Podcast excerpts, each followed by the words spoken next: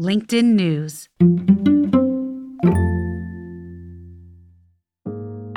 Hey, it's Jessi coming at you on this holiday Monday with an episode from our archives. This is one of our most popular episodes of last year, and there's a reason.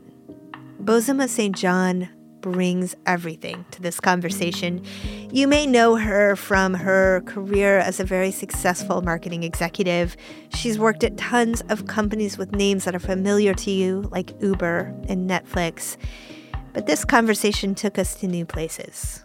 She talked about the grief she's experienced in her life.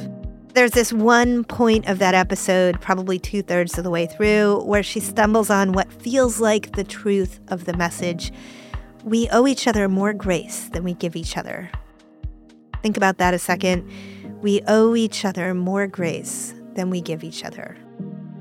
Keep that in mind as you listen to today's episode, and we'll see you next week. The LinkedIn Podcast Network is sponsored by TIAA. TIAA makes you a retirement promise, a promise of a guaranteed retirement paycheck for life. Learn more at TIAA.org backslash promises pay off. From the news team at LinkedIn, I'm Jessi Hempel, and this is Hello Monday. There are some people who seem to skate through life without ever losing anyone they love. That's not most of us, of course. Most of us experience loss and the grief that accompanies it at some point. I know I have. But then there are people who seem to get more than their fair share. Just a huge helping of it, served up all at once. That's like today's guest, Bozoma Saint John. You may have heard of Boz. She's a prominent marketing executive. She's been CMO at Netflix and Endeavor and head of brand at Uber. That's where I first wrote about her career when I was a tech journalist at Wired. Bozoma was head of global marketing for Apple Music and iTunes before that, and she spent years building her career at Pepsi. What I want you to know about Boz's career is that it was demanding, and she was and is a star. But that's not what we're going to talk about today. Nearly 15 years ago, Boz lost her first daughter.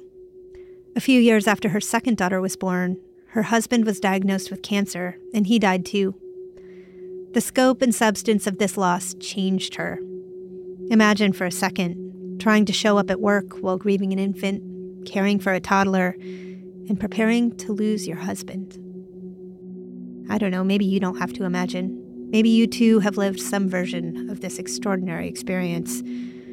Boz has just released a memoir called The Urgent Life My Story of Love, Loss, and Survival.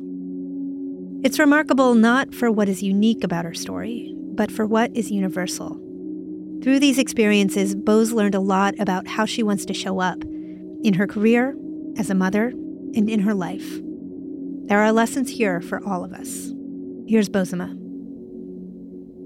I had somebody once that thought they were paying me a compliment, you know, by saying that um, they were so excited for me because at the end of my career, I'd be lauded for all of my achievements. And um, I looked at them and understood in that moment that they didn't understand what it had taken to get there. As if somehow collecting all these things was actually the win. And I was like, no, actually, I, I don't want to be remembered for the awards and the titles and the roles and the campaigns. I want to be remembered for overcoming like that, that is the win. And so that's why I wrote the book. I had always been pretty open, I think, less, especially in the last decade, you know, about my life on social media anyway. but somehow I think that the sheen and the sparkle of success just covers all of the icky parts of life. People just want to see the highlight reel. And especially after coming through the last three years of the pandemic, where people have suffered so much loss, you know, not just in death of family and friends and whatnot, but um, loss of the sense of safety or identity or any number of losses, you know, and perhaps don't feel like there's a way for them to survive, let alone thrive. it just felt like, hey, look, I've been down in there too. I've been down in the darkness too. And let me tell you my side. And maybe, maybe you'll be comfortable telling your side. And maybe then we can all be more empathetic about what we're going through instead of expecting people to be strong all the time. Because what the hell does that even mean? You know, I remember um, at my husband's funeral, people kept saying to me, like, Boz, you got to be strong. Be strong. Be strong for your daughter. And I looked at them like, you don't even know half of what I'm going through. You have no idea. You know? And I, I wish that there was room for vulnerability, for sadness, for grief, for all the things that we all as human beings go through without seeming weak. I wish there was room for that. And so perhaps if I can usher in a little bit of that, you know, someone who is seen as strong and vibrant and uh, fill in the blanks, maybe there'll be room at the table for other people who feel the same. Bozoma and her husband Peter came from different backgrounds. He was the youngest child of a big Catholic family from Worcester, Massachusetts. She lived in Ghana and then Kenya before her family immigrated to the United States. They finally settled in Colorado Springs the year she turned 12. Peter had pretty much grown up in the community that he had always known. Didn't know much outside of that. You know, I think if Peter was sitting here today and you asked him, like, you know, diversity inclusion, do you, you know, you agree, you believe, he'd be like, yes, of course. But he didn't have any black friends. I think that happens to a lot of people, you know, where it's just like, you believe that, of course, you're not racist. Of course, you're not biased. Of course, of course, of course. But it's like you look around at your people and there's no diversity in there. That was Peter. Yeah. You know? Yeah. So by the time he and I met, uh, I was working at Spike Lee's advertising agency. He was working for DDB Worldwide. They were in the same building. DDB is the advertising agency that Mad Men was based on. Yeah. So, you know, pretty storied advertising, Madison Avenue in New York City you know? Yes. And um, Spike's kingdom was on the third floor, very black, whereas the rest of the building was very white. so there was really the likelihood that Peter and I would meet and like interact was pretty slim, you know? But upon first meeting, what struck me about him was first of all his audacity.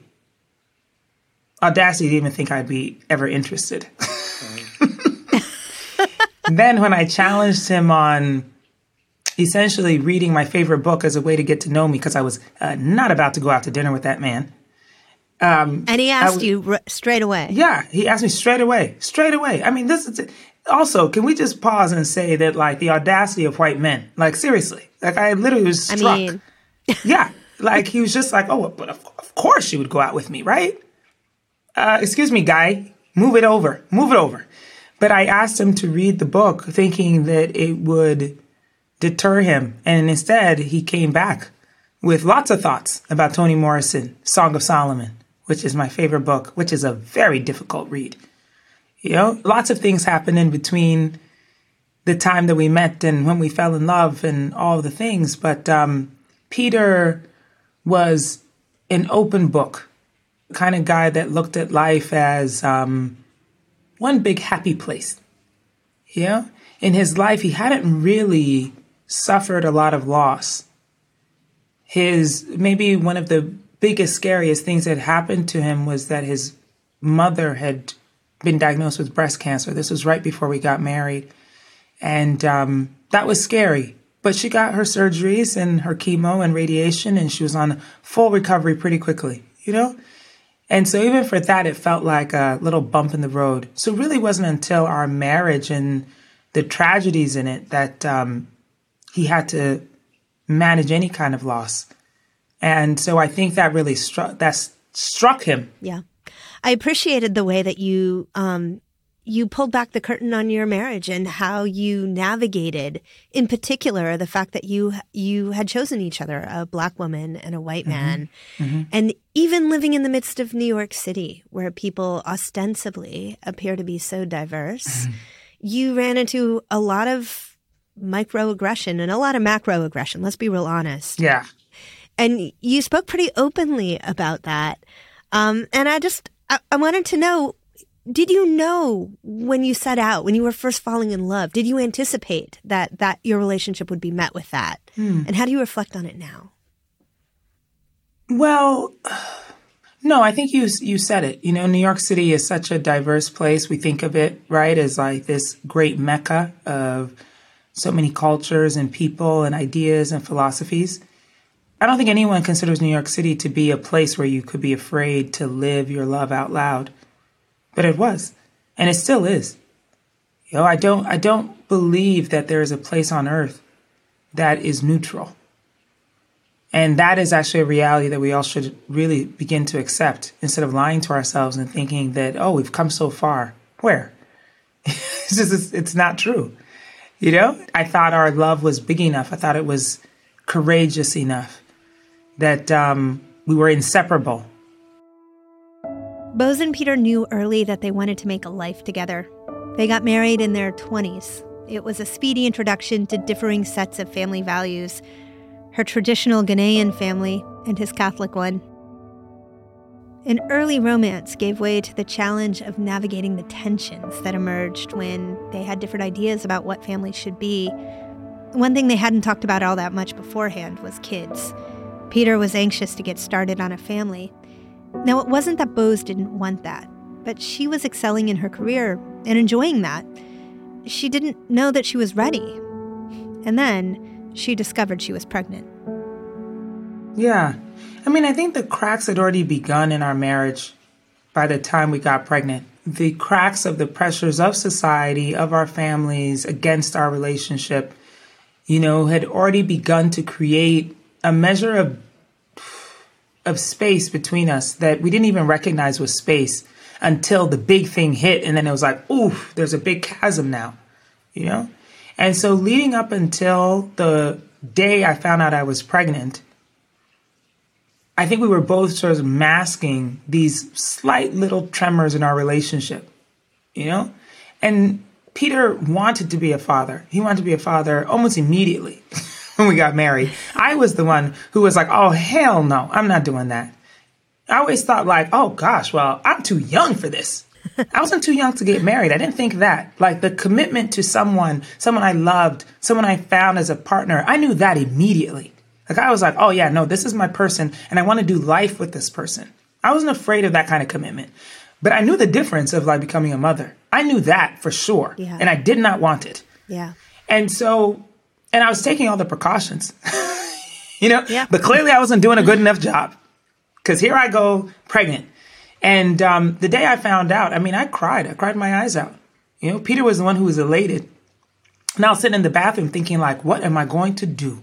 And by the way, who could I even tell that to, right?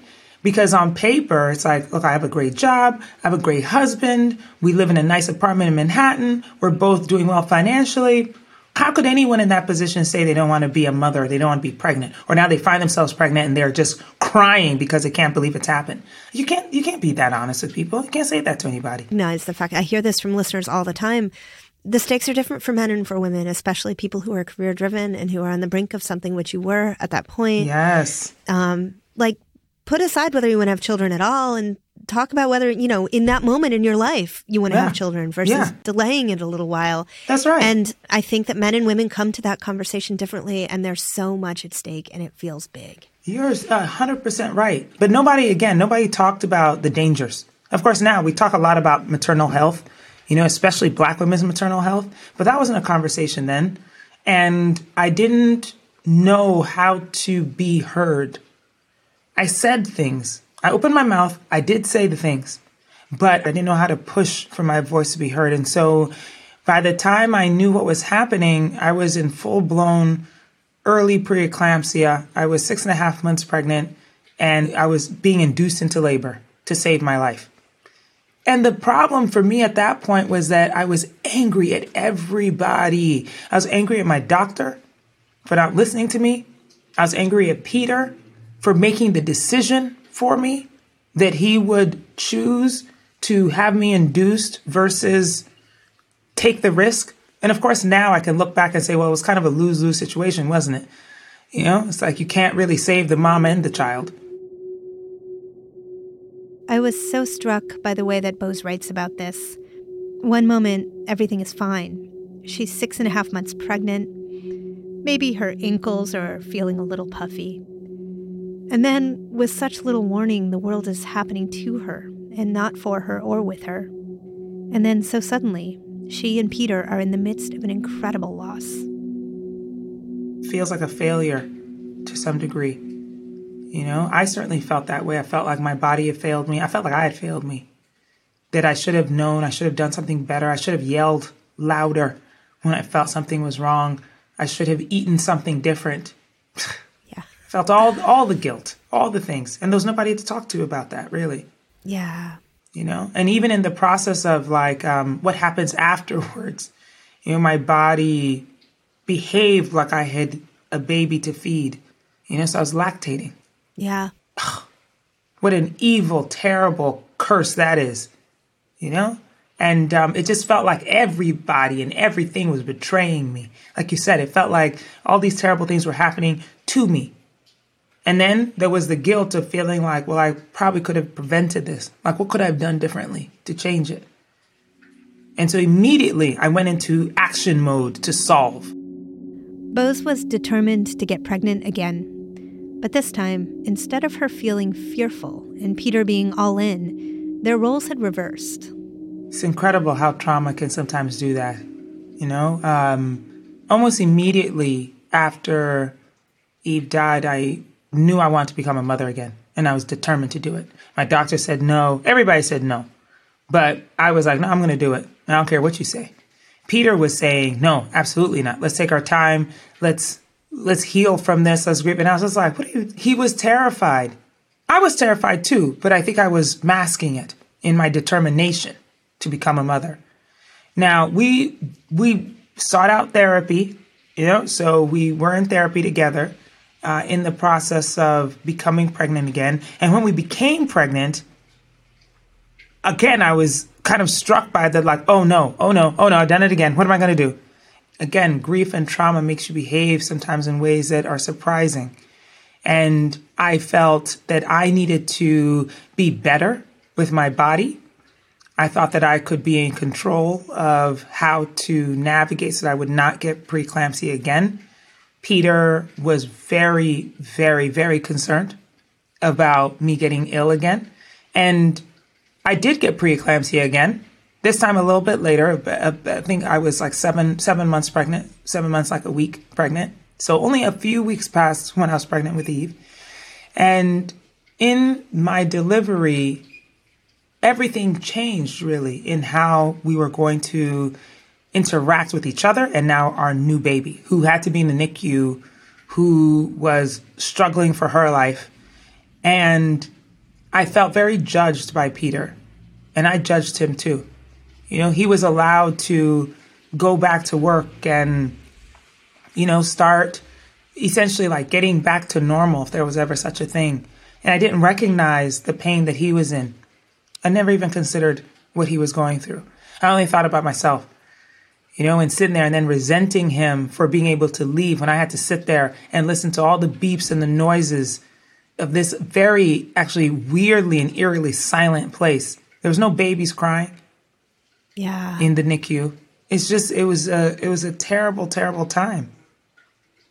But I think when Lael came home, on one hand, we're so happy, so grateful, so thankful that she was going to be able to come home. And at the same time, we were fiercely protective of her, but not together. You know, he was protective of her and I was protective of her, which meant that we were at odds, meaning that I thought I knew best how to take care of her and he thought he knew best how to take care of her without seeing that we had a similar goal. And so instead of figuring out ways to come at it together, we were competing with each other. I regret that so much. I think back over just the massive amount of change that you endured over a few years, and I think I, hmm. I think one has to have so much compassion for oneself. Not that that's easy to do. Hmm. Um, And at the same time, Boz, your professional life was was taking off in many ways. Yes. Um, tell us a little bit about how you thought about your career and what you were doing during this period. well, just I've always been very ambitious. That's not a secret. you know, highly ambitious person. I was born this way. Um, yeah, in my career as a marketer, I knew that even then I knew that I I could really make it to the top if I applied myself. I felt that I had great ideas, great relationships. I knew how to navigate a room. The challenges for me as a black woman in corporate America were something that I knew could be obstacles and could stop me because talent alone doesn't get you to the top, you know? But um, I was optimistic mm-hmm. about that. Mm-hmm. But at the same time, I knew what the challenge was for women, mothers in the workplace. You know, I had a well meaning female executive who came to me after Lael was born. I had returned to the office and um, I had her pictures up on my desk. And this woman came and told me that I should take the pictures down, that um, my colleagues wouldn't take me seriously. They wouldn't think I was committed to the work if her pictures were on the desk. So I took them down. I wanted to be a great mom. I loved Lael fiercely. I was in a job at PepsiCo that was escalating, you know, so much mm-hmm. so that yeah. I was able to actually leave the job and take another one at Ashley Stewart where I could become the head of marketing. The first time I was able to do that. Lael wasn't even a year when I took that job. And then looking at my marriage and looking and saying, I don't want to do this. You know, I'm not the person I want to be in this marriage and I don't want to be in it. And so I was navigating all of those things at the same time. I just want to hold space for that a second because I think we do too much of cleaving our professional life and our personal life in this world and mm. having them and separating them. Yes. And it is remarkable to me that your personal life, as it were, your full body life, mm-hmm. could have so much birth and death and uh, love and a marriage coming apart. Mm. And then also you would go to work and bring so much to these very big roles. What parts of that extraordinary home presence like bled into your work life? Yeah. Did you have people you talked to? Did you allow that part of you to emerge? No, absolutely not. I think at the time, and, and still is, taboo to bring any part of your personal life in. I mean, isn't it so ridiculous that even in the midst of the pandemic, where we're all used to having these Zoom meetings and you can see into people's kitchens and their half-dressed spouses in the back and all kind of things, that we're still find it taboo to bring our personal business into the work? it's so ridiculous because there isn't space to separate these things. We're the whole person, you know? And so it's like, yes, of course, my life was, and my work was absolutely influenced by what I was doing or what was happening at home. We're going to take a quick break here. More with Boz when we come back.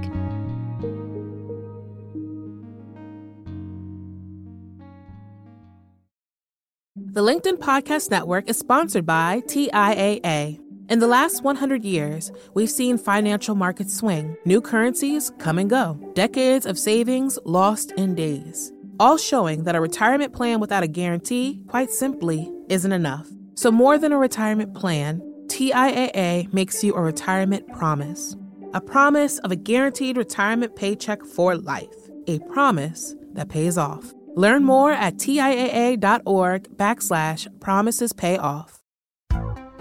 Hi, I'm Tomer Cohen, LinkedIn's Chief Product Officer. On my podcast, Building One, we dive deep into what it takes to build great products. Recently, we had Zach Perret, the CEO of Plaid, and he shared about his struggles building a financial app for consumers and how he was able to turn it all around with a critical pivot. Take a listen. I personally couldn't resonate as much with the consumer set that we were trying to reach. I just didn't have that level of empathy.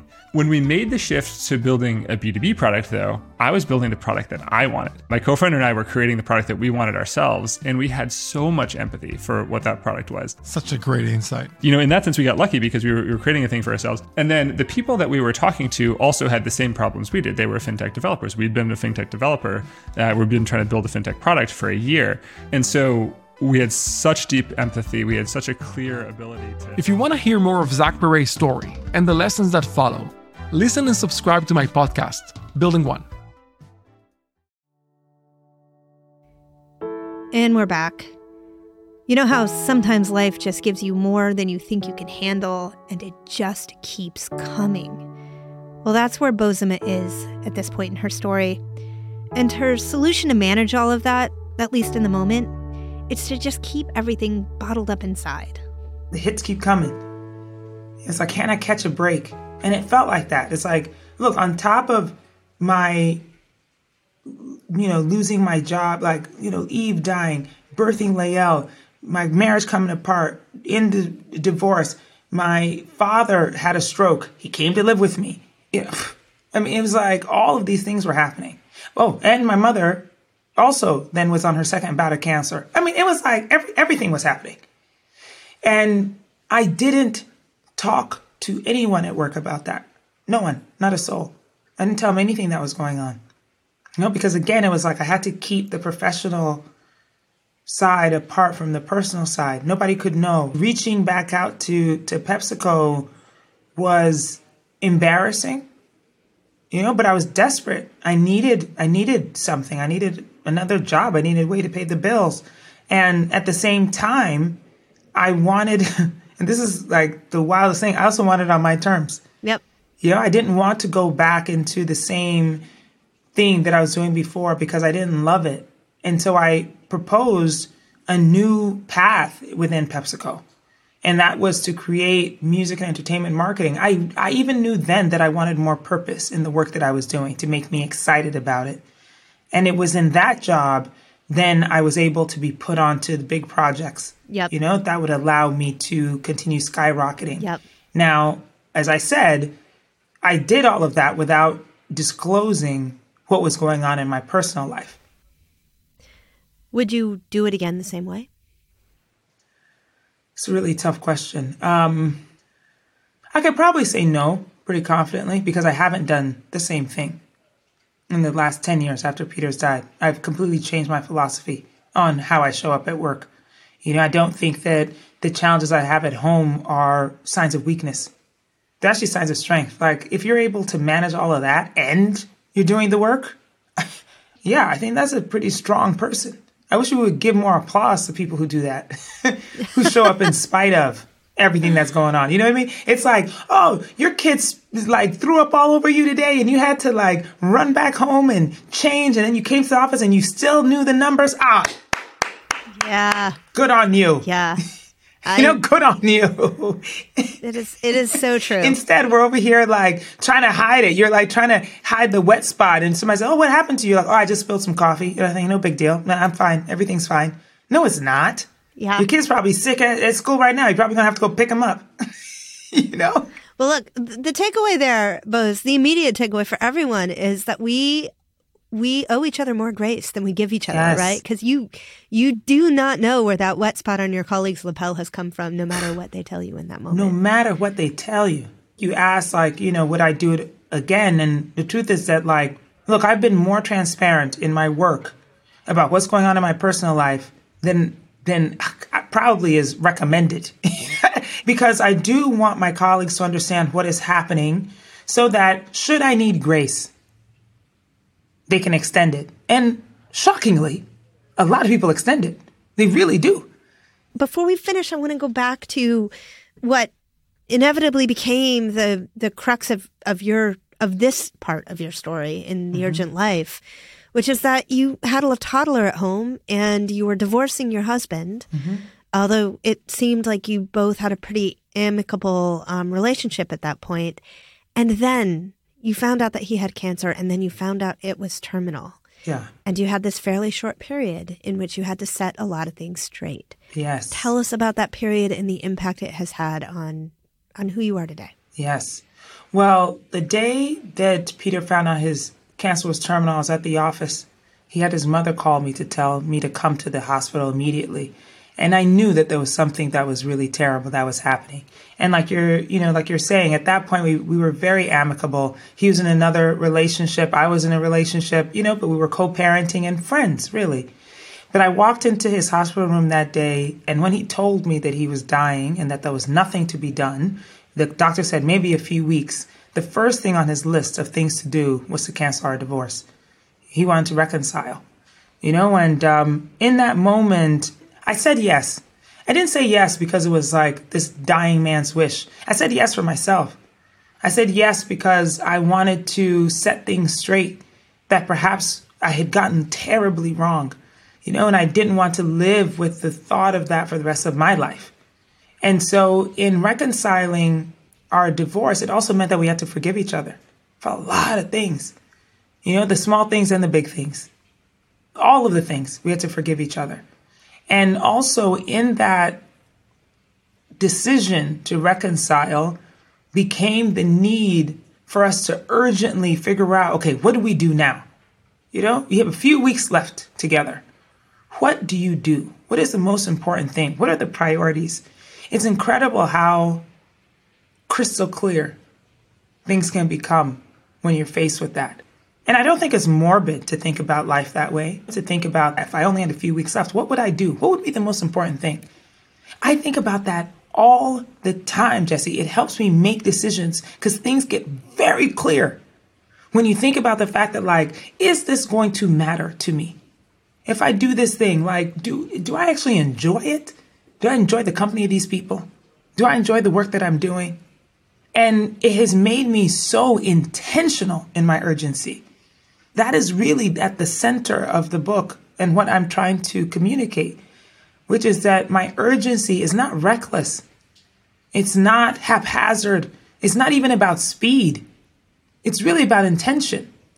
Because we think about life in years, right? We say, oh gosh, you know, it's like you work out, you drink water, try to eat healthy so that you can have a lot of years in your life, right? Yep. That's what you're trying to do. Yep. You want to live, you see somebody lives to 95, you're like, oh man, what a good life they lived. Long life. Yep. And it's like, well, what if you went at 44? what would happen? You know, do you still feel good about the life you lived? And if you wouldn't, you gotta change that shit. You gotta change it. You know, and so it's made me very, very clear. There's one central idea that moves through Boz's book. She has this incredible ability to trust herself. And through all this loss, her ability to perceive synchronicity, to trust her intuition, well, it's expanded. Before we ended our conversation, I asked Boz to reflect on where that ability comes from and how she's cultivated it. Yeah. Oh, what a gift it is to trust yourself. Oh, God. If I had like a magic wand and I could wave it over the planet, I would wish for everyone to trust themselves more. Because we spend so much time asking for other people's opinions, not trusting ourselves, not doing the things we want to do because we're afraid that we're not right, that the things that we see are somehow incorrect. You know, but like, why not believe in some magic? In the magic of synchronicity or in the truth that your own spirit knows and is trying to tell you and you don't listen to it. I'm so glad that I'm able to have the faith in myself that I have because no one has this path. No one is walking this walk. No one is living this life. Only me. You know, and so I have to move in the way that is best for me. And the only way I know how to do that is to really listen to myself. And just like any other muscle, just like any other relationship, it gets stronger the more you do it. And so I just wish that we could all expand that way. We could all learn to build that muscle of trust of our own intuition that it is right. I promise you it is right. But only if you believe. So, do you think, Boz, do you think that the incredible amount of loss you experienced in the first half of your life mm-hmm. has has influenced your ability to trust yourself? Yes. Absolutely. Absolutely. Because I don't know what is coming. I don't know the future. I know that I have seen the very bottom of the pit and I've been able to come out. I trust myself. And that's why I am able to move the way I move. And I have the relationship with myself the way I do. It's made me bolder because I know it's like, look, something could come, but I have me. That's good enough. That was Bozoma Saint John. Her debut memoir is The Urgent Life My Story of Love, Loss, and Survival. check it out. You're all invited to office hours to talk about the episode. And you know, office hours, well, it kind of sprung from loss, from our collective loss during the pandemic. Hello Monday was really just a just a show before the spring of 2020. But when it hit, Sarah and I were home and trying to figure out how to record episodes. We were lonely and nervous, and we needed each other, and we needed you. And that is where the Hello Monday community came from. We made some space for it. So join us on the LinkedIn news page where we have been meeting ever since. You'll see listeners you know, friends. You'll see us. We go live every Wednesday at 3 p.m. Eastern from the LinkedIn news page, and if you need a link, you can email us at hellomonday at linkedin.com. We'll also pick up the conversation in our Hello Monday group on LinkedIn. You can find your invitation in the show notes. Join us there. Hello Monday is a LinkedIn editorial production. Our show is produced by Sarah Storm and engineered by Asaf Gidron. Rafa Faria, Lolia Briggs, Wallace Truesdale, Kanaya Rogers, and Michaela Greer support us in difficult moments. Enrique Montalvo is our executive producer. Dave Pond is head of news production. Our theme music was composed just for us by the mysterious Breakmaster Cylinder. Courtney Coop is head of original programming. Dan Roth is the editor in chief of LinkedIn. I'm Jessi Hempel. We'll be back next Monday. Thanks for listening.